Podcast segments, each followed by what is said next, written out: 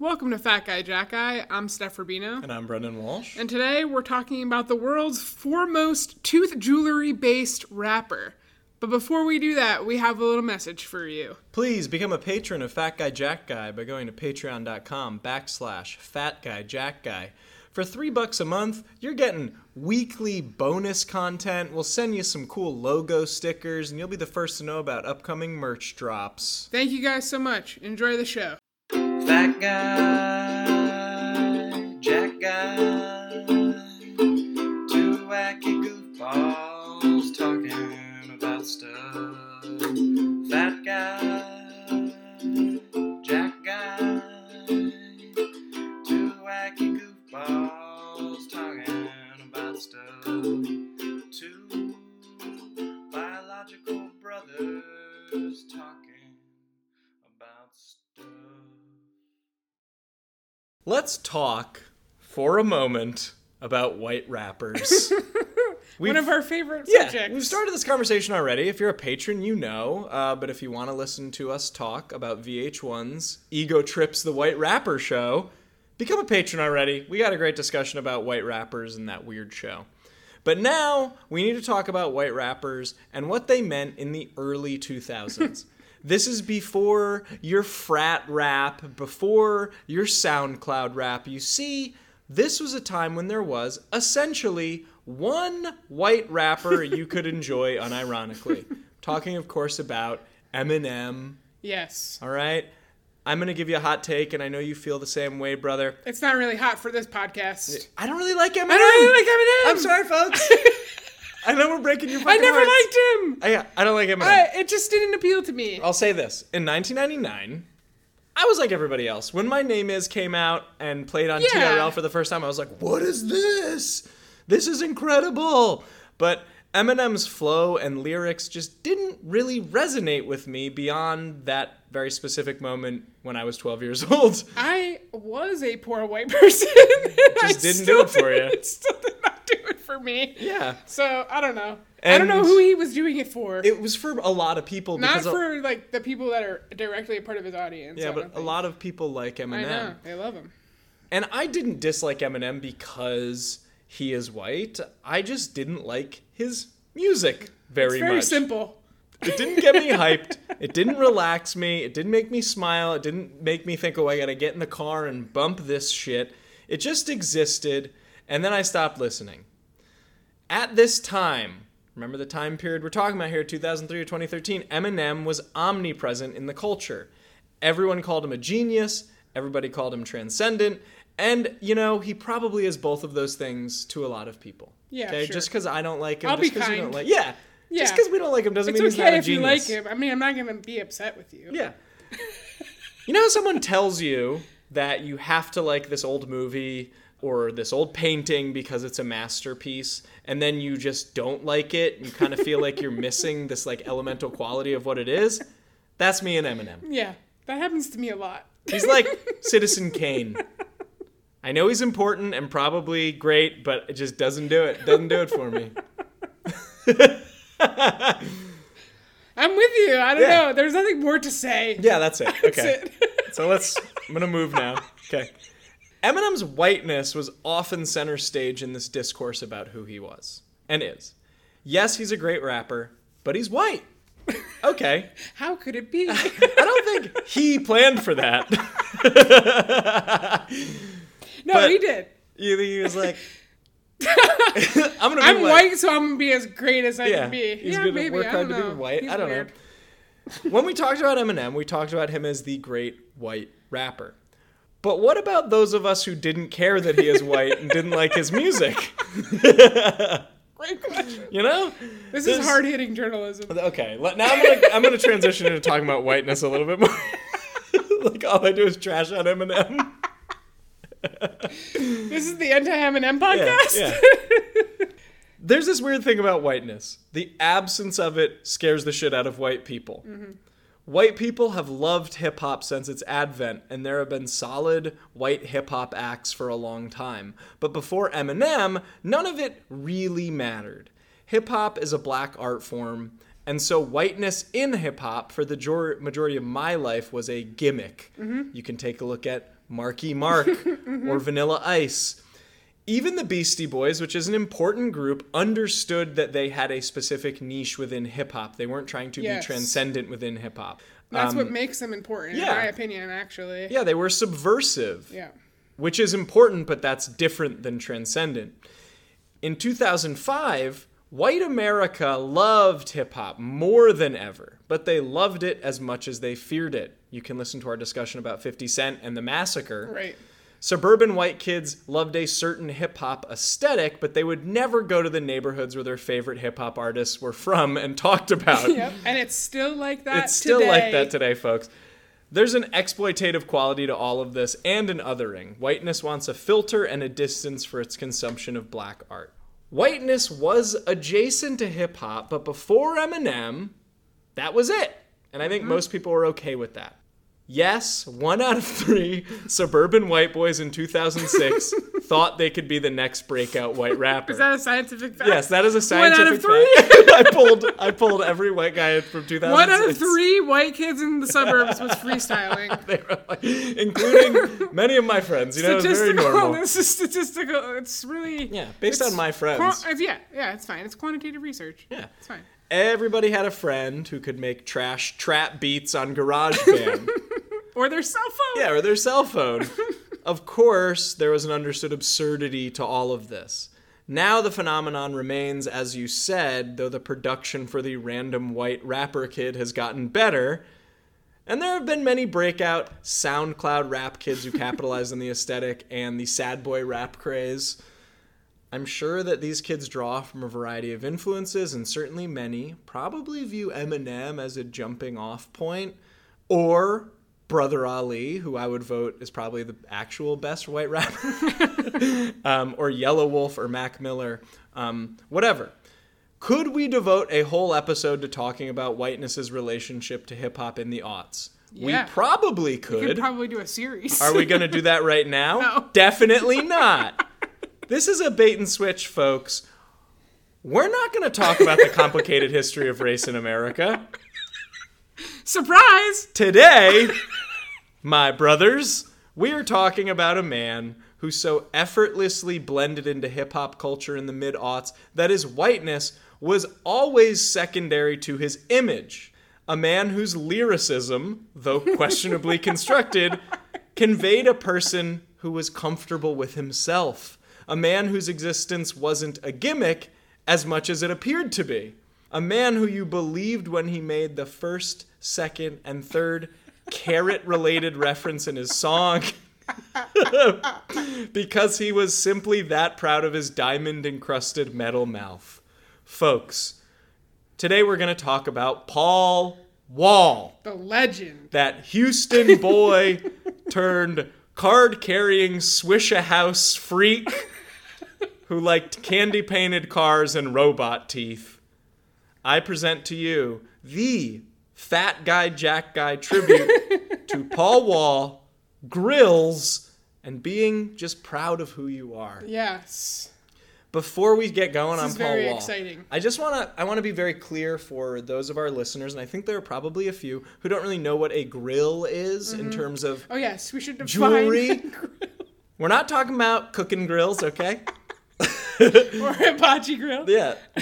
So grills, also known as fronts, also known as golds, are decorative coverings for the teeth. Yes. They're usually made of gold or silver, although there are many other materials and precious stones and enamel that are also used. So when we're talking about grills and Paul Wall, we're talking about teeth jewelry. I'm not thinking these old... I bet he loves grilling. I bet he does. I mean, he definitely does. He's such a dad. He's a Houston boy. He's a Houston boy, a wife guy. You could see him out there grilling. It's like, you know, got the burgers on the grill.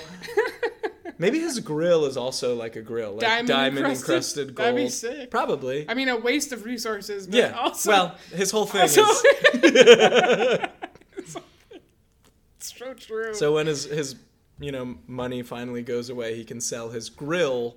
Yes, grill. But he's like one person that I hope is never put in that financial situation. He will be. I think he's doing pretty well. He's got like a lot of kids. He's got a lot of kids, and he's got a thriving jewelry business. So, all right, let's talk about Paul Wall. Part 2. Who is Paul Wall? Who is he? Many of you people probably don't know who Paul Wall is. I think the people in our age group do. They might.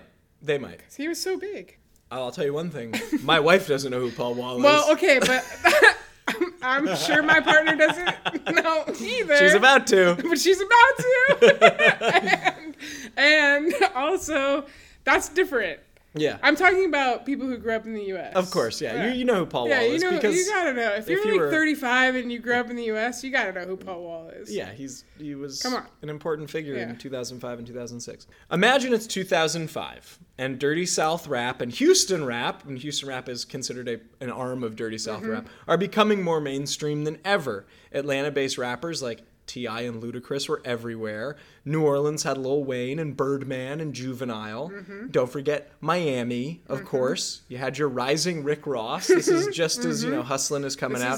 This is when he was visiting me at Whole Foods Market in Plantation. Of course. A young, cute Pitbull about to ascend into international superstardom and become Mr. Worldwide.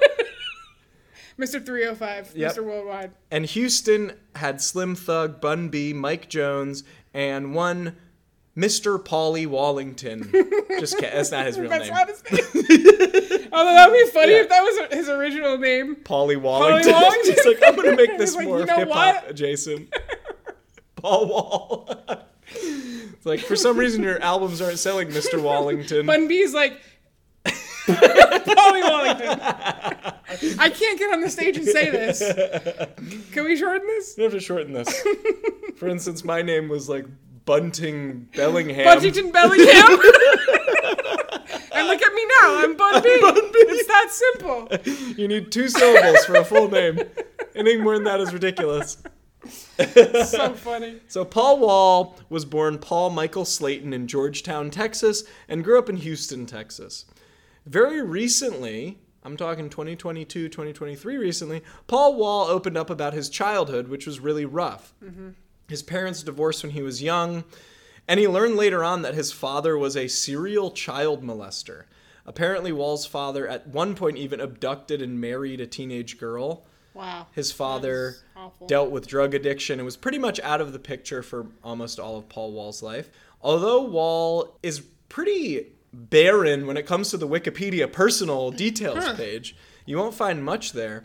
If you do a little digging, you can see some input on his actual upbringing, which I think is important to understand why Paul Wall is transcendent, in my opinion. I found this information from someone who is a self-proclaimed Houston hip-hop head, and this seems to be like the real Paul Wall tea. These are the sources people need. Listen, you need to find a hip-hop head of your area and get the details. Paul Wall grew up on Houston's north side in the historically black Acres Homes neighborhood.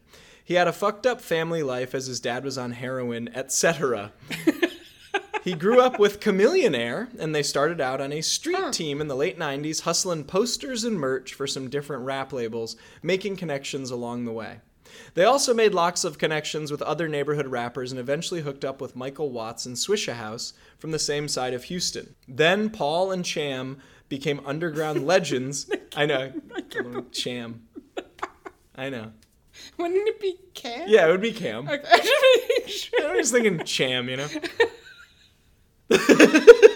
Sorry. Yeah, no, you're probably right. It's Cam. That's so funny. Paul and Cham. It's Cham. They really hustled hard and put in a ton of work, releasing a boatload of mixtapes. You can look up Color Change and Click on YouTube if you want to hear some of their old mixtape, like Homer Pimpson, The Water Boys, etc. Paul got a lot of respect on the streets for his hustle and how much work he put in. He didn't just blow up overnight. He really worked his ass off. I think we both agree that it isn't necessary for a rapper to have street cred, even though that was really important in this time period, right? Yeah. That was something that people were always wondering, did this person actually have this lifestyle that they talk about? For me, it's less important. Yeah, I don't really. Now. But at the time, I'm sure I was like, well, that guy, I hope he had a really hard life. I hope he had a hard-ass life. I mean, that's kind of what you're saying. Yeah, it's awful. I feel like it's probably a complicated thing because it's to a certain degree, I guess, there are probably people out there who want them to have that credibility that they actually live through these things that they claim to be part of, But also, yeah, I don't want anybody to have a shitty ass life. I'm not happy that his life was hard. I don't want you to sell drugs at 12. Like, no, that sucks. I really hope that guy's life sucked. Is what we're saying. Whatever we think about that, though, Paul Wall has street cred. Yeah. He's respected in Houston then and now for his diligence and his repping of the city. What's great about Paul Wall is that he doesn't really act hard at all. He acts like he likes cars and jewelry and the ladies. And especially his wife. Well, yeah, now it's his wife. Now he's like, my wife. Every episode. Everything. Every episode's going to have Borat. Because he does.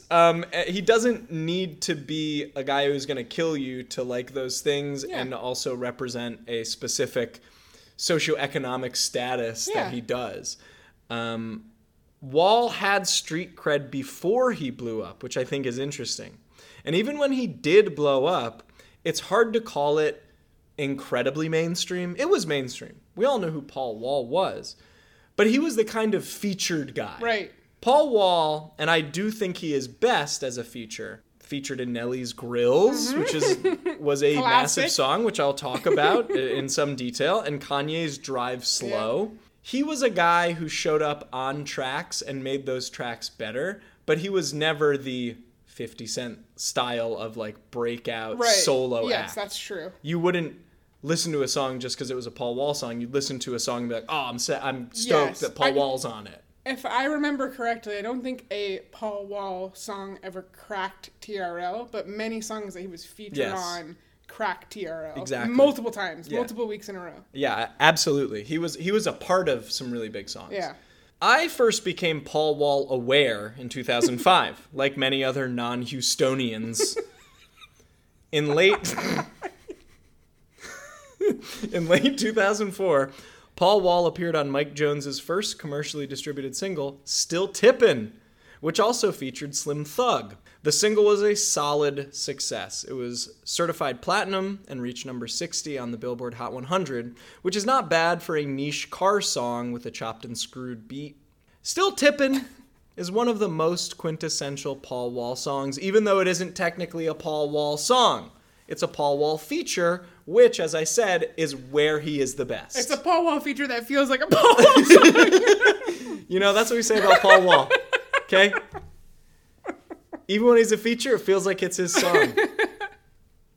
The music video, which absolutely rules, features our performers in the streets surrounded by modified cars. There's also a cut to a single woman dancing in front of an abandoned shed with a DJ spinning the track that we are ostensibly listening to.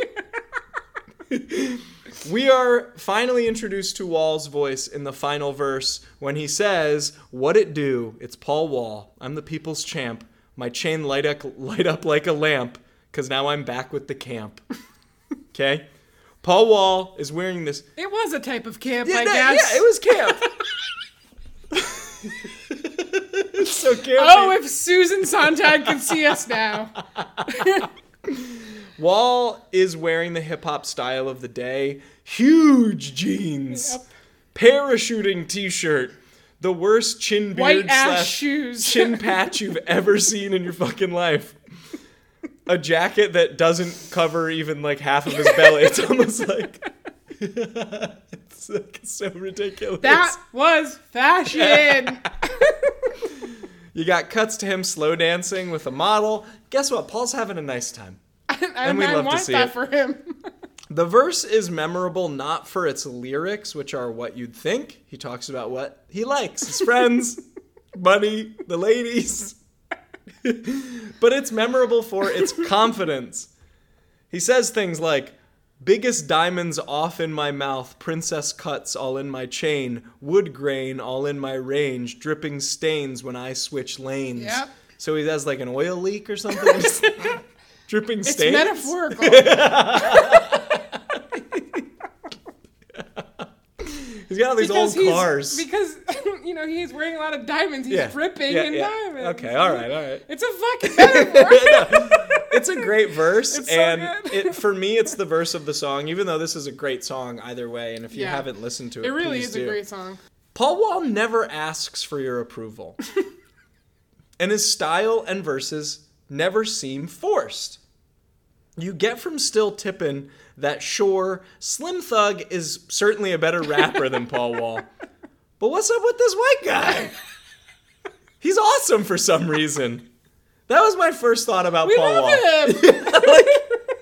It's like, I don't know why, but this guy's awesome. Yeah, I think that's what a lot of us kids thought. Right?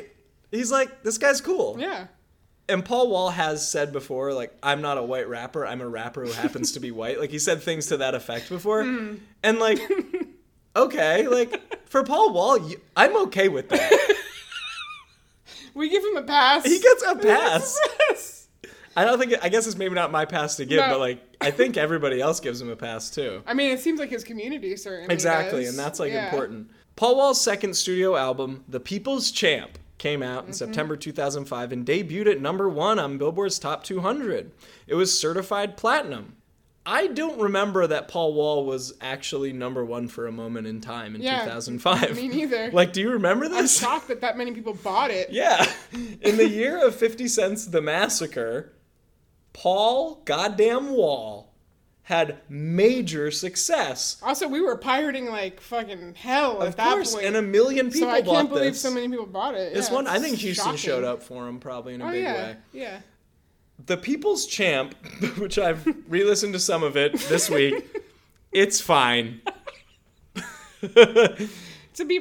Yeah. If you're into chopped and screwed Houston rap, then it's probably great. I like some chopped and screwed. I don't think that this is like the best chopped and screwed album, but like, you know, it's great.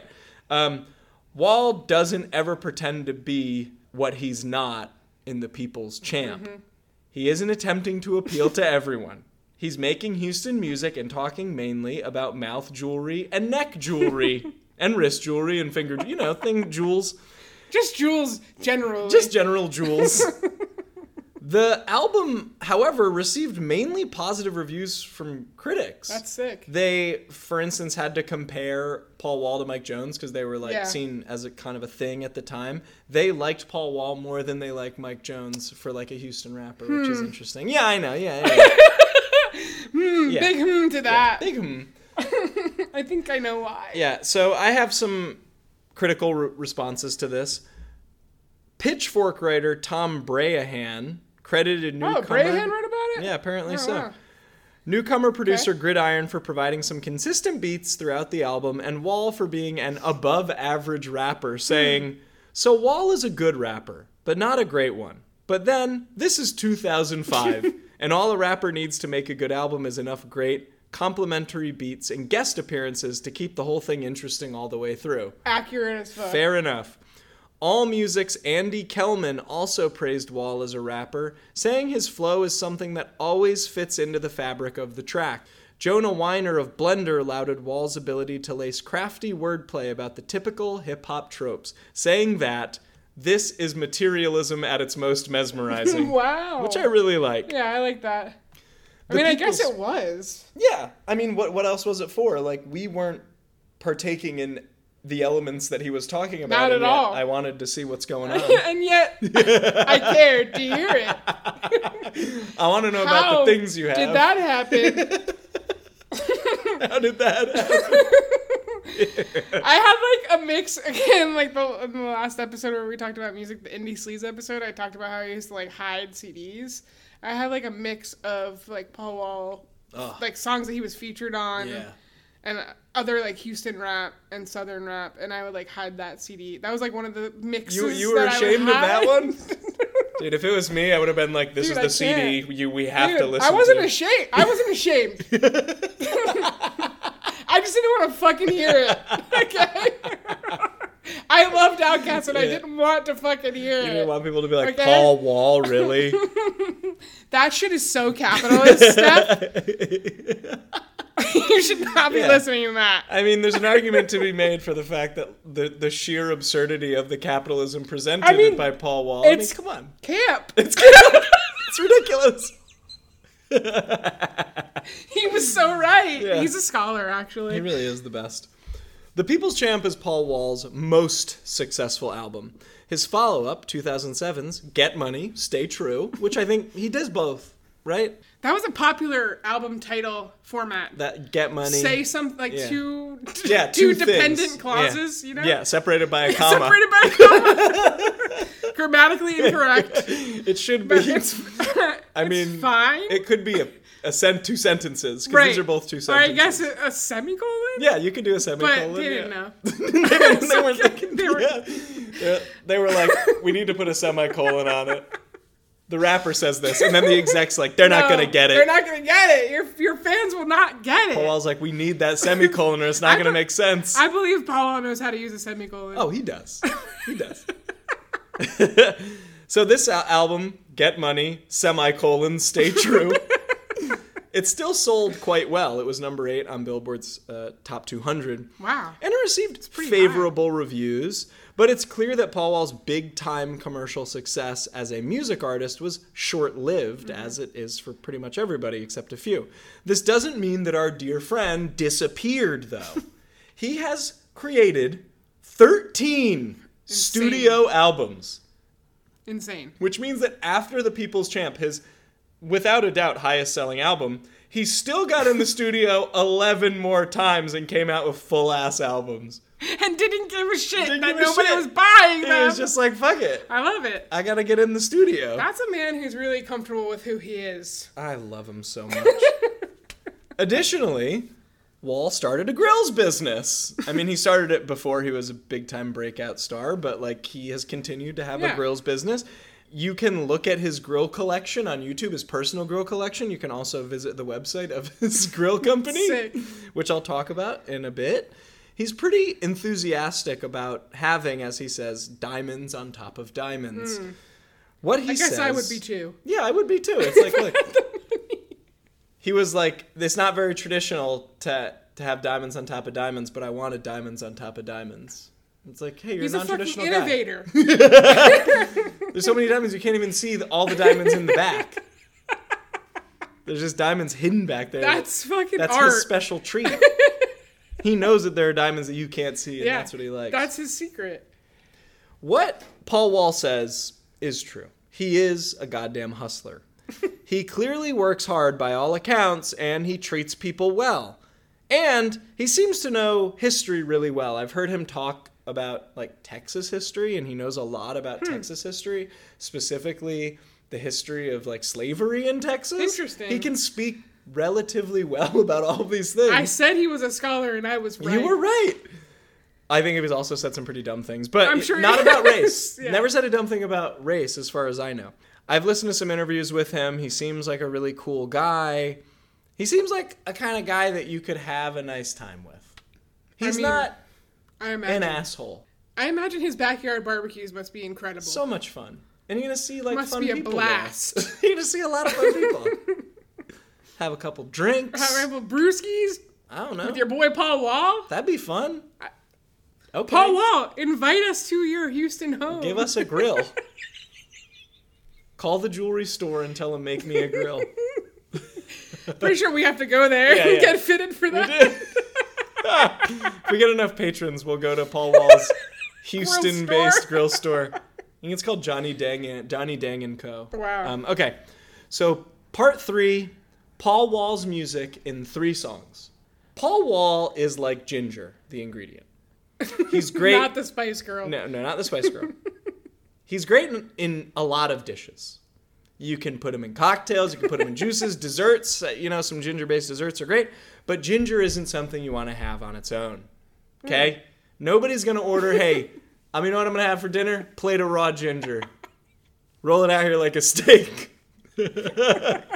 Paul Wall is good as an ingredient. Many of Wall's best solo songs are not his best songs. That's true. His best songs are the features. Yes. Which are his songs. Yes. So for one verse... Any Paul Wall feature song is a Paul Wall song. It's a Paul Wall song. If Paul Wall's on it, the track is his. He just needs some friends there to help him out. Because he's a guy who likes... He loves his brothers. He loves all his friends. Listen, one verse and Paul Wall is the people's champ. Yeah. That's all I need. I agree. He doesn't need to fight more than one round. That's what makes him the champ. one at the end of that verse. He's not getting paid by the hour. So let's break it down. Here are my three quintessential Paul Wall songs. Only one of them is actually credited as a Paul Wall song. And that, of course, has to be Sittin' Sideways. Yes. This song, featuring Big Pokey, mm-hmm. who's a big guy, by the way. I mean, Paul Wall was at the time, too. I just watched the music video. Big Pokey's like he must be like 6'8". He's huge. They weren't kidding about Big Pokey. Well, you can only use that name. Or you can use it ironically. Yeah, or you can use it ironically, yeah. Yeah. Okay, so this song is my favorite Paul Wall song, and the only one on my list, as I said, that's actually a Paul Wall song. Musically and lyrically, Sittin' Sideways is fantastic. It's certified gold, but it barely made a dent in the Billboard Top 100. I think this is also a niche-ass kind of song. But it's a wonderful example of that Paul Wall, Houston sound, that Dirty South sound, chopped and screwed, whatever.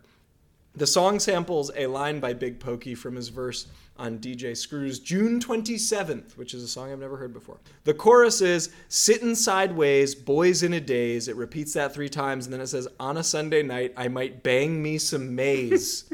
Now, I had to look up what this means. So, bang me some maize... if you can believe it, refers to sex with women. No way. Yep. You're kidding. I guess maze is a woman who's amazing. And so even on a Sunday night, a time when, hey, you think people are... You're supposed to be relaxing. Yeah, relax. You went to church, maybe ate a big old meal. No, he's out there and he's going to have sex with a woman. On a Sunday night? God's day? This guy doesn't rest. He's better than God. So the verse one is a Paul Wall establishing himself as a pretty cool guy. It's the same stuff as all Paul Wall songs. But Sittin' Sideways is him at, I think, his most lyrically ready. He is lyrically sharp in Sittin' Sideways. He says what he often says, which it's the people's champ. Yep. And then he says, I'm something like a baller. The candy paint dripping off of the old school Impala. And then he shouts out his friends. He says, I'm with Big Bank Hank, that Papa Joe in box. Trunk bump like chicken pox. Turn the bass up just a notch. So pretty good start. He loves cars. He fucking loves cars. He loves stereo systems inside of cars. He does. At the time, this was important. No, I know. That was really important. And it remains important, I guess, right? So then he goes on to talk a little bit more about what's going on at this parking lot. Because this is a song about cars. You see them blades chopping, you see that trunk popping, hoes that diss me in the club, the same hoes in the parking lot bopping. Mm-hmm. So these ladies are in the club. They see his car and they're like, oh shit. Oh shit, he's serious. Like, okay, this guy's a parking lot king. Yep. They see me in the Jag, acting bad with T. Ferris, another one of his friends. Open mouth and showcase ice, and you gonna see about 20 carrots. Mm-hmm. He loves to talk about carrots, folks. Mm-hmm. Later on, he says he has more carrots than Bugs Bunny's lunch, which I enjoy a lot. That's really good. In the second verse, he continues to showcase his cars and lady skills, but with that wonderful Paul Wall drawl. Mm. Yeah. You like that? It's very strong. Says, I'm in the club, posted up with some gangbangers, still flipping the old school candy Cadillac on swangers, which is great. That's really good. I got a styrofoam white cup full of that drank, looking for that dank, my hustle game sharp as a shank. Big bank, take little bank, 84s in candy paint, trying to find some honey love, my macking game is top rank. Damn, we need to bring back macking. Macking. We're macking. We need to bring that back. That's good. I think... Timeless. I just think it's amazing that some people... Okay, 13 studio albums, right? Yeah. There's 13 of them. He's assumedly writing about pretty much the same thing. Yeah. The same verse, just kind of chopped and screwed. Yes. Jewelry, cars, ladies, friends. At the time, I think it was very... useful if you wanted to sound smart to say shit like, well, it's just the same song over and over again. Yeah. What the fuck is the problem with this guy? As an older man, I can confidently say that, hey, I like what I like. And I like Paul Wall. I want to hear him talk about cars. I never want a car like that or jewelry in my mouth, but like, I like it. I hate all of this shit, but I like Paul Wall. Yeah, that's the weird thing about Paul Wall. It's they call it the Paul Wall paradox. And I'm not being. And I'm not saying it in an ironic way. No.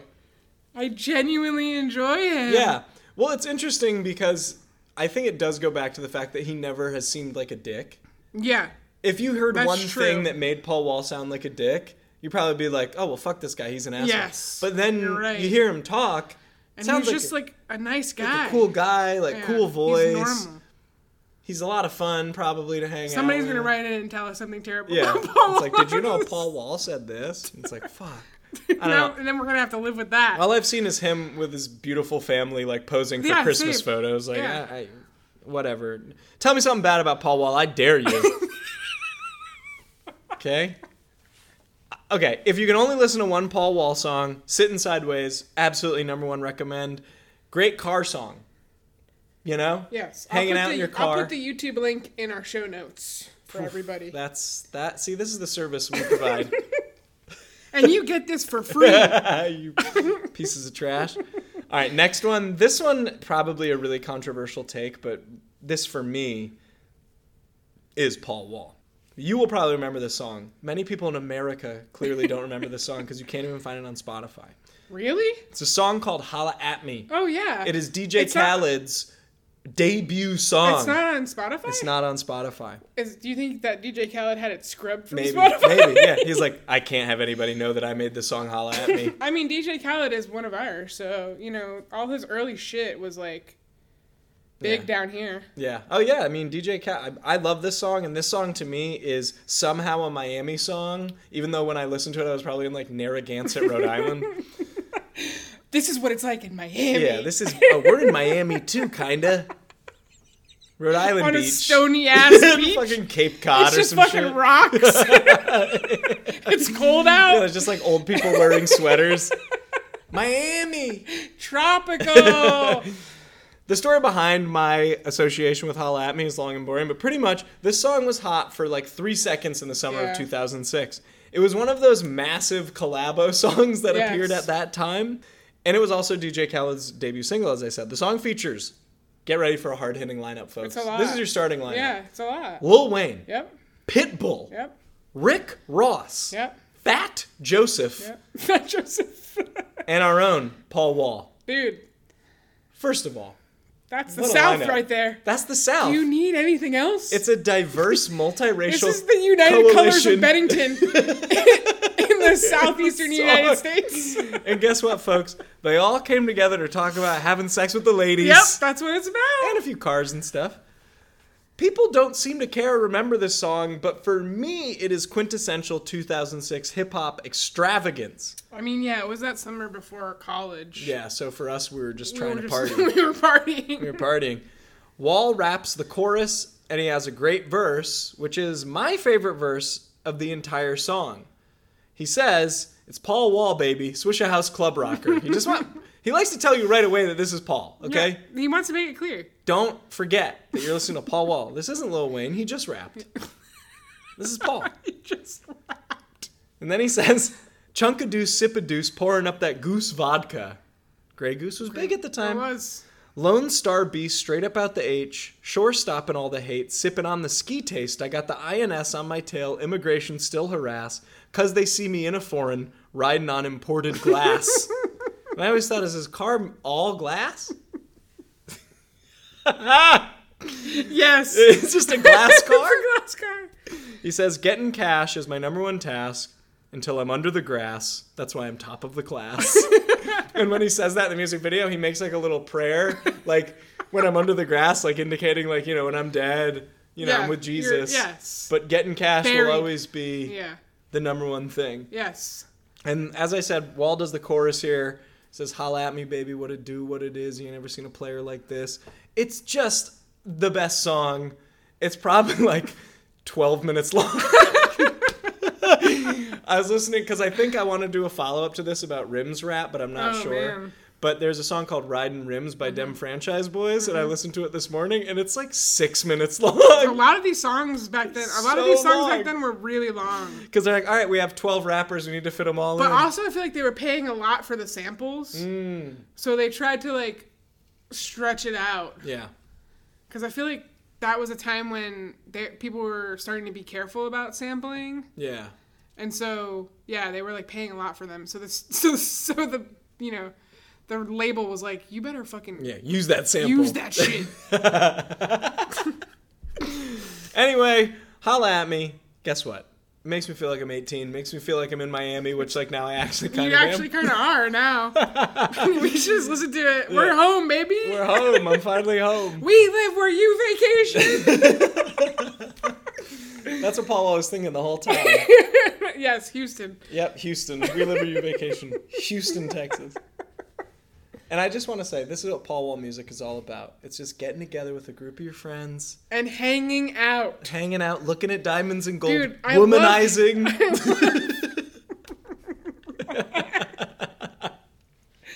There is something particular about hanging out music. Yeah. I'm serious. Yeah, like, it's true. We love it. Throughout the 20th century, there's a lot of songs that are like hanging out songs. I'm just here with my brothers doing an activity. Yeah. And I love it. I love it too. Just doing an activity. Yeah. Could be a variety of things. Yeah. In this case, womanizing. Yeah. Driving. Driving while womanizing? I will say, though, that Pitbull does mention murdering people in the song. Who does? Pitbull. Pitbull says, does? He says, wow, I'm shocked. From the gunshine state where we shoot ya. I think was one of his lines. Not Hialeah's finest. Yeah, apparently. They'll just kill you.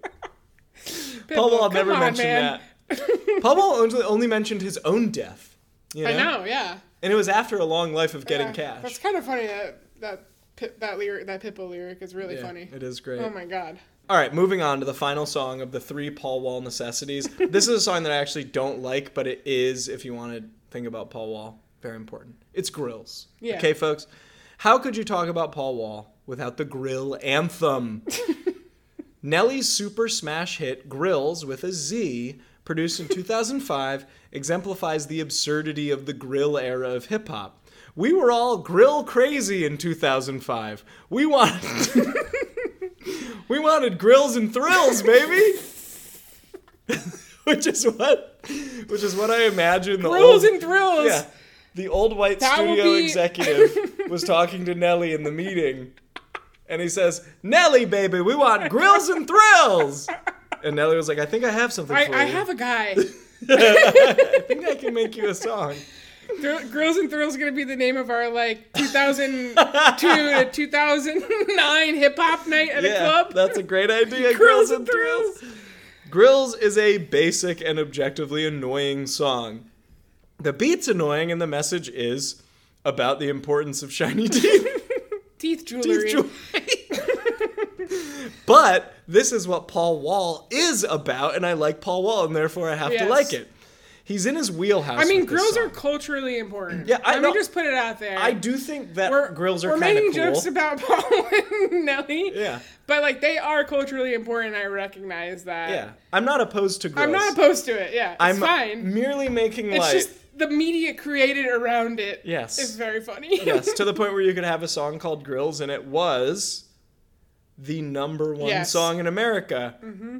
For 2 whole weeks, this was the most played song in the United States of America. It finished the year as the number 12 song. Holy shit, for the whole year? For the whole year. Wow. So please, people, do not forget that Grills, a song about grills, was one of the hottest songs of an entire year of music in a world of billions of people. I just wonder what the person doing the playlist for Hollister that put Grills on there, what they thought the people at Hollister listening to it were gonna think. I just need to know, you know?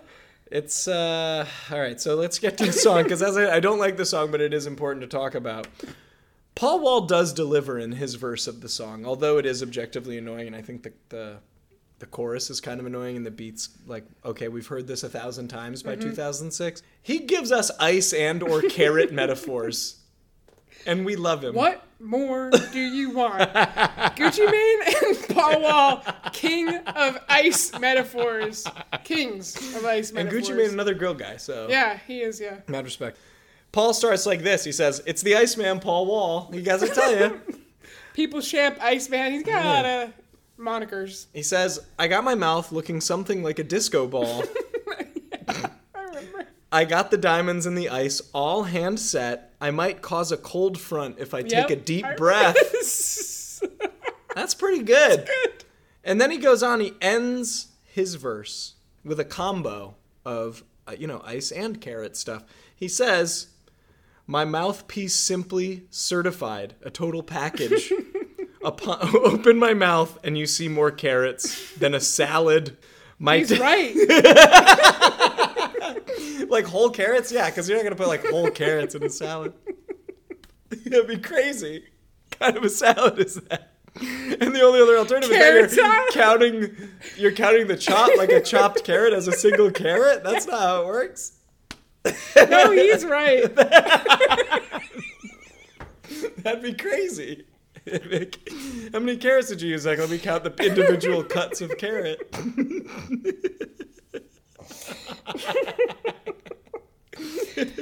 Oh, man. All right. He says... You can really hear our delirium as humans in this episode. I just didn't anticipate laughing this much. I was like, it's going to be a somber tribute to Paul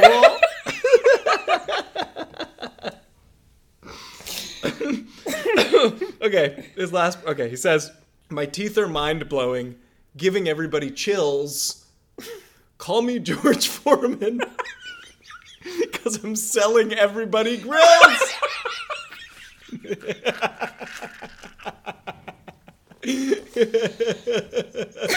It's so good. Oh man, that's good. Such a good song. That's really fucking good. Okay, it's not a good song. Okay. Tommy George. I'm selling everybody grills. All right, we're missing that in rap right now. We are. Where people are like, name me blah, because I'm doing this. Yeah, well, it used to be Trump. Like, Trump used to be big on rap songs, right? Yeah. Oh, man, I wonder how... I'm the Donald Trump of blank, call me Donald Trump, I'm this. Yeah. Which is funny to think about. Yeah. Especially now that... That we all know that he was, like, not a crook. Actually, yeah. Bankrupt. He's awesome. All right, last-ish part. So I want to talk about grills a little bit, grills and rap, because you did mention grills are culturally important. Mm-hmm. And Paul Wall, if he's famous for anything, and I think probably even more so than his rap, is his relationship to grills. Yes. He just loves these things. He's fascinated. He loves them. It's fascinating. If you ask Paul Wall why he likes grills so much, like, I'm just fascinated by them. You take the precious metal and you put it on somebody's teeth. Isn't that interesting to you? That's what he says. If it's not interesting to you, grow the fuck up. It's pretty interesting. So since 1998, Paul Wall has worked in the grills industry. Yeah, with his friend and business partner, Johnny Dang, who's a Vietnamese immigrant. They officially went into business together in 2002 and subsequently sold a $60,000 grill to Lil Jon. Wow. Johnny Dang is a longtime jeweler who not only credits himself for popularizing grills altogether, but also for influencing Nelly's song Grills. Yeah. On October 22nd, 2016, they opened a fine custom jewelry store located in the heart of Houston, Texas. Mm-hmm. So that's where we're eventually going to end up. Paul Wall. Yeah, you and I. We're going to go to Dang & Co. We're going to Dang & Co., yeah. Wall has worked with Dang to provide grills to various stars and lunatics, including Meek Mill, Chris Brown, 2 Chainz, B.O.B., Ludacris, P. Diddy, and Olympic swimmer and absolute tool bag Ryan Lochte. No way. Also had an American flag grill made for him by Dang & Co. Yeah. Did he wear that? Yeah, I think he did too, like an accept an award or something. Listen, I know that grills haven't yet gone out of favor, but they're definitely not the same phenomenon that they were in the 2000s. So I did some grill research, and I was pretty pleasantly surprised to find that there's a whole article about it called A Brief History of Grills in Hip Hop by High Snobiety. Oh, have you ever heard of that before? Yeah. That website? Yeah. I've never heard of that website before, but I liked it. It was pretty cool. It gives you some great info about this whole grills thing. We love that website. It's a good website. We're 35. It's not an app. It's a website. It's a website, folks. You get on your big old desktop. Takes 20 minutes to load. So yes, grills are viewed as more tacky now, but they've always been tacky, and tackiness has kind of always been the point of grills and jewelry, at least certain jewelry in general. So this is a quote kind of giving you the way back when up to contemporary times of grills. The Etruscans did it first, then the Mayans. Ancient civilizations who stuck bits of metal over their teeth as a statement of wealth between about 800 BC and 900 BC. Grills faded from fashion between then and the 1970s, when people started using gold to replace missing teeth. This was especially popular among poor black New Yorkers, perennial progenitors of style, who you can also thank for inventing hip-hop around the same time. What began as a dental necessity soon became a fashion item. It's not obvious who the first rapper to wear a grill was. Some credit Atlanta rap pioneers Kilo Ali and Raheem the Dream. But when Slick Rick released his debut album in '88, his glittery grin changed hip-hop forever.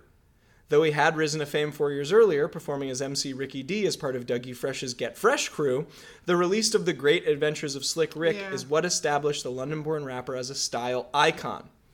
On the sleeve of the album's lead single, Teenage Love, Rick unleashes a smile that would dazzle a dentist, sporting 3 gold teeth, the middle of which is beset with twinkling diamonds. So we have a serious historical precedent for grills. Yes. Dating back to ancient times, but then specifically in America. A necessity first, and then... a necessity that became something of style. Yeah. And then Slick Rick makes it a thing. And then all of a sudden we have an emergent grill culture. So it says, grills began appearing in the mouths of New York rappers like Just Ice, Big Daddy Kane, and Cool G Rap. This was mostly thanks to Eddie Pline, a Suriname immigrant who started making grills in his Brooklyn apartment after damaging a tooth. As detailed in Lyle Lindgren's recent book, Mouthful of Golds, Pline was offered a gold tooth cap by a dentist, but didn't want to commit to a metallic mouth for life. He came up with the idea of temporary gold crowns and soon began selling them out of a pawn shop in Queens, which is really interesting. Very. So once again, a necessity turns into fashion. Yeah. And it turns into fashion probably because of the fact that to afford it would have been an issue, to get a whole gold crown as opposed to making a temporary one. Yeah. And then you can start making some money off of it. So... pretty interesting. In the article, Wall is attributed, our buddy, to the grill boom of the aughts. Yeah. Of course, this grill boom eventually leveled out. Here's a quote. But as its popularity reached its zenith towards the end of the 2000s, the grill started to lose some of its cool. It becomes super commercial and a bit of a pastiche. Pline's, but that's the guy who invented the grill. Biographer Lindgren told Huck earlier this year. And then it goes on to reference one of my favorite films. In Barry Jenkins' Oscar-winning 2016 film Moonlight, the grill takes on a symbolic role. When Chiron, a young adult in the midst of an identity crisis, this is when he's an adult. Is it Chiron? I thought it was Chiron. Yeah, it's Chiron. Yeah. You're right. I'm reading it as the ancient Greek. I'm just... Chiron. You and your CHs today have been interesting. So Chiron, a young adult in the midst of an identity crisis, uses a set of gold-plated fronts as part of a steely outer shell. Yeah. Grappling with black masculinity, Moonlight's use of the grill calls into question the effects of hip-hop's excessive exterior on the inner lives of the young men who listen to it. As Hilton Owls wrote in The New Yorker, Chiron's grill is just another form of armor to shield him from his deepest feelings. Grills now hold, in 2023 world, a place in hip-hop and even high fashion to an extent. As I said, grills have not gone away, but no one's writing a song about grills anymore. No. Nobody's really writing songs about material items. Objects like they used to. Yeah, there's no more items songs anymore. We're in a post-material society. You know, there was a time, I'm thinking, of course, of Tech Nine, where you wrote a song about a drink. Yeah. And that song, you know, causes a drink boom. There's a song called Caribou Lou. This doesn't happen anymore. No. I'm going to write a song about a single item that I like or a drink that I made up. And everybody's on board. That's not the state of hip-hop any longer. Yeah. Or popular music at all, actually. Yeah, it's interesting. I mean, that, probably a good thing, but I don't know. I don't know, actually. I can't really weigh in on it. As a Paul Wall lover, I look back on his music fondly, but of course, in listening to all of this, it feels incredibly dated. The music itself and the subject matter and the lyrics, it's like, well, this is... You could not expect a kid to listen to this and like it. And I even played Sittin' Sideways, the music video, for my students earlier today. Listen, oh, you did a little experiment. It's a Friday, it's folks. Nice, yeah. And they were like, this song is terrible. Wow. And you know what? I can understand that because they've heard a certain kind of music. They also like really bad stuff. Oh, yeah. They love trash. Don't get me wrong. Like Lil Peep or whatever. Yeah.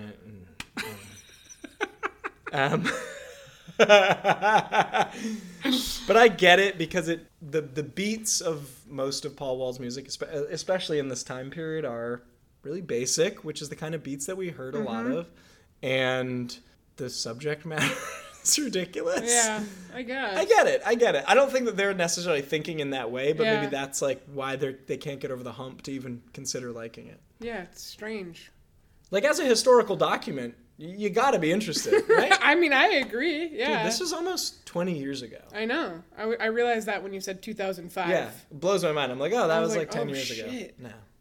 We're almost 2025 right now. It's 20 years ago. What are we gonna do to celebrate the 20th anniversary? Of the People's Champ? Of Sitting Sideways and the People's Champ. Well, we're gonna make another podcast about Paul Wall. That's gonna be sick. But that time we're gonna have Paul Wall on it. Yo, that'd be sick. That'd be sick. He's a good interview. Yeah, definitely. Definitely talk to him about... cool stuff. So many things. He's only 42. Yeah, that tracks for me. Isn't that wild though? He had so this is like when he first came out, his face looked so young. Yeah, he was young. He was in his early 20s. Because he was young, yeah. So I assumed that he was only like a little bit older than us. It blows my mind with rap though, you know. I know. Because they're all so young when they start. They are very young, but it's not just them. There are like a lot of people who are still like young right now. Yeah. Yeah. They were only a few years older than us. That is mind-blowing to think about. It is. Like, when we were graduating high school, these people were, like, 23. Yeah, which is, like, nothing. That's our peer group. Difference. It's our peers. That's so weird. And it gives me a little bit of just hope to know that Paul Wall's, he's out there doing this fine. And it's like, he's 42. Well, he's got a lot of kids to support. He's got a lot of kids. He looks good. He doesn't have the chin beard. He has a nice full beard. Thank God. He's in 2023 with that thing. Thank God. He's got a couple businesses. He's supporting his friend Johnny Dang. Yep. But Johnny Dang would say, I don't need any support. Yeah, he probably would say that. He's like, I'm the grill king. I made grills popular. Yeah, I love those guys. Johnny Dang and Paul Wall. What a good combo. Anyway, I guess this is all I got for you. That's great. No, this was a great, like... review. The review. I mean that in the R-E-V-U-E way. Yeah, that's what I like about it. This is a great review of that time period. It was such a strange time. So strange and fun. We had a lot of fun. Sound like old people right now? Damn, we really had a lot of fun back then. Yeah. I mean, I know we started with the whole conversation about white rappers, and I use that as the bait and switch. Yes. But Paul Wall really is transcendent, not because of his music. I don't even know what makes him transcendent. It's just like the fact that he is who he is. That's what's weird about it. Okay, there's something... If I'm looking at him and I'm looking at Eminem, and I'm just like looking at the way that people interact with them, like not us, but the people that they hang around with, Paul Wall is like much more integrated in his community. Definitely. And Eminem wasn't. He was always kind of... And it even shows this in 8 Mile, which, like, whatever, it's not real. But like, it's like the closest thing to real we have about his story, right? First of all, give me the Paul Wall 8 Mile. He was, I agree. I watched the fucking. I want the Paul Wall 8 Mile. I want Baz Luhrmann to make the Paul Wall version of 8 Mile. He already did Elvis, who has like a similar story as Paul Wall, so whatever. It's just like an analog. One is the king, but one is the people's champ. Exactly, there you go. But even in 8 Mile, if you remember, I don't know if you remember seeing it, 8 Mile sticks out in my head so much because I had to freaking sneak into watching it. So it's one of those things that like really sticks out, you know? Like, he was always kind of an outsider. In the movie, he's portrayed as an outsider who like comes into this rap community and doesn't get respect until like he finally shows them like exactly what he can do. And even then, it's like a reluctant respect. It's just like, oh, you're talented, so I guess we respect you. Not like, you're our brother now. Yeah. Where like Paul Wall, when he hangs out with these guys and you see these music videos, the chemistry between them is obviously like pure and true. Yeah, they're just hanging out. You know? Yeah. So it's different. I don't know. Yeah, and that's probably comes down to personality too. Like, I don't know. Probably, to a certain extent. Yeah, he's probably... Or like the racial politics in Houston are different from the racial politics in Detroit, so it's like... That is something that I read quite a bit in like message boards where I was trying to find like what's the story with Paul Wall. A lot of people from Houston were chiming in and saying like, we don't give a shit that he's white. Like you get respect for, you know, what you do or whatever. Yeah. So I mean, that's cool. There's definitely something to be said for sure. Like the racial politics of the South and the racial politics of the North are Paul Wall even said different. That in an interview about race and racism, because it was about raising biracial children. Yeah. And he said, the most like racism I ever encounter is always in the Northeast. Yeah. It's always in these places. Yeah. Like, I never see that kind of racism in Houston, but I see it in like whatever. Makes sense. Yeah. And it's like, sorry, Northeasterners. Admit your culpability. No? You pieces of shit. Listen to Paul Wall about race. No, but it's good. It's good. I think that's the biggest difference, truly, between him and other people of the time. For specifically Eminem. Yeah, you can just... There's a confidence and a relaxation to Paul Wall that lets you know, like, no one else is questioning why he's here. Right. So, like, why are you questioning that? Right. And I guess also his choice of lyrics is more accessible to a larger group of people. Sure. Yeah. You know, like, not every person is going to be like, yeah, I want to kill my mom. Or was it his ex-wife? His ex-girlfriend, yeah. You know, like, not every person is like, yeah, I want to murder the mother of my child. But everybody has eyes. But everybody likes cool stuff. And I think that's the biggest difference. That's fair. I don't know. For me, that was the biggest difference, I guess. Yeah, no, that's great. All right, anyway, listen to Patreon coming up, you loser idiots. He's being his shock jock self right now. That's what we do on Patreon. Warming up for Patreon. Thank you guys for listening.